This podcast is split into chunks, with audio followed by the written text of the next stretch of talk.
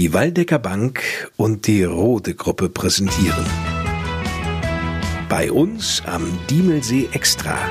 Ich bin Lars Kors, grüße Sie. In diesem Podcast fiel der Name Lothar Wieler bereits häufiger. Lothar Wieler ist ja der Chef des Robert Koch Instituts und äußert sich täglich zur Entwicklung der Corona-Pandemie in Deutschland und das vor der Presse. In der Regel wirkt der Mann in sich ruhend, sehr souverän. Aber heute schien es so, als ob es ihm einfach reichen würde, ja?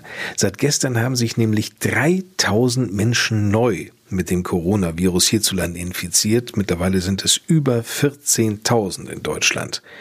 Und noch immer schuf nach einer Umfrage jeder vierte Bundesbürger die Vorsorgemaßnahmen als reine Panikmache ein. Da reißt doch schon mal einem Lothar Wieler so langsam der Geduldsfaden. Und gerade weil statistisch betrachtet rund 1,6 Millionen Hessen die Corona-Gefahr nicht ernst nehmen, ergreift nun die hessische Landesregierung noch schärfere Maßnahmen.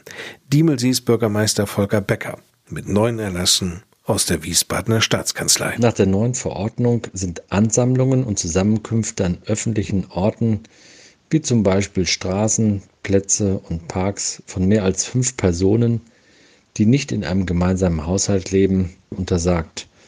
Die Obergrenze für Versammlungen und Veranstaltungen wird von bislang 100 Personen auf maximal 5 Personen reduziert.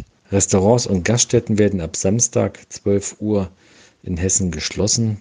Speiseabgaben und Lieferdienste bleiben davon unberührt. Mit diesen Erlassen soll nun endgültig alle Hessen und Wahlhessen wachgerüttelt werden, denn so wie bisher ließe sich die Zunahme der Infektionen nicht eindämmen.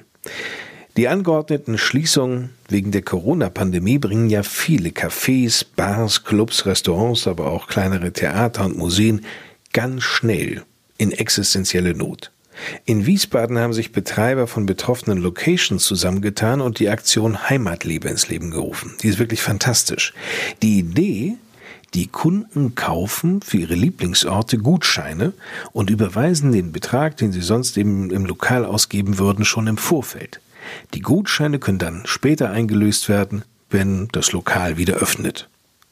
Auch andernorts helfen Kunden ihren Lieblingsorten. In Poppenhausen, das liegt in der Nähe von Fulda, da zahlte eine Kundin beispielsweise ihrem Lieblingsrestaurant, nämlich dem Fuldaer Haus, schon jetzt 5000 Euro quasi als Anzahlung für einen runden Geburtstag, der aber erst in drei Jahren gefeiert wird. Respekt.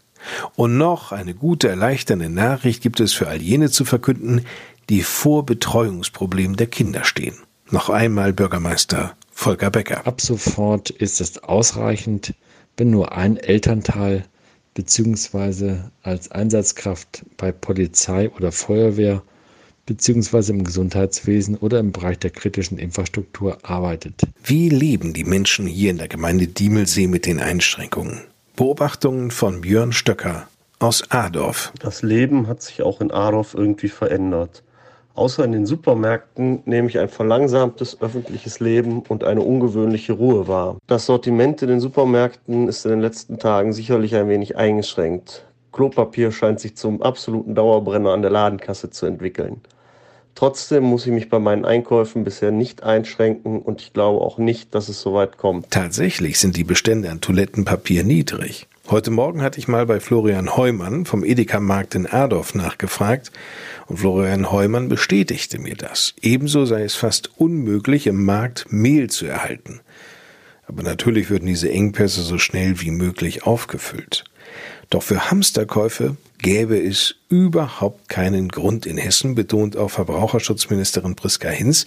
Sie sagt, die Lieferketten halten, die Waren kommen verlässlich zu den Kunden. Zitat Ende. Manchmal dauert es eben ein bisschen länger. Zurück zu Björn Stöcker. Die Straßen in Adorf scheinen nicht leer. Vor allem fällt auf, dass sehr viele das schöne Wetter für Spaziergänge oder Radtouren nutzen.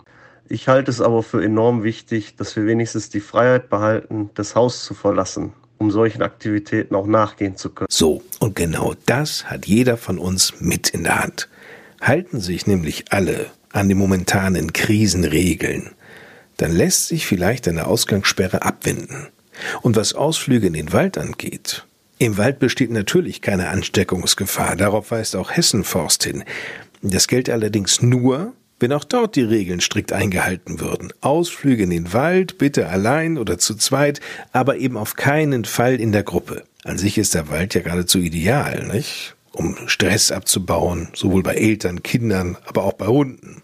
Viele von uns sind aber im Moment auch verunsichert und genau diese Verunsicherung nutzen Einzelne im Landkreis Waldeck-Frankenberg aus. Gewarnt wird die Bevölkerung vor Personen, die derzeit in Vollschutzanzügen im Landkreis Waldeck-Frankenberg unterwegs sind, sich als Mitarbeiter des Gesundheitsamtes ausgeben und Einlass in Privatwohnungen verlangen. Bei diesen Personen handelt es sich um Betrüger, es sind keine Mitarbeiter des Gesundheitsamtes. Diesen Personen sollte auf keinen Fall Einlass in die Wohnung gewährt werden und Betroffene sollten umgehend die Polizei informieren. Soweit Diemelsies Bürgermeister Volker Becker. Also passen Sie gut auf sich auf. Und soweit auch dieser Podcast für heute. Mein Name ist Lars Kurs. Wenn Sie mögen und nichts dazwischen kommt, hören wir uns morgen am Samstag wieder. Bis dahin.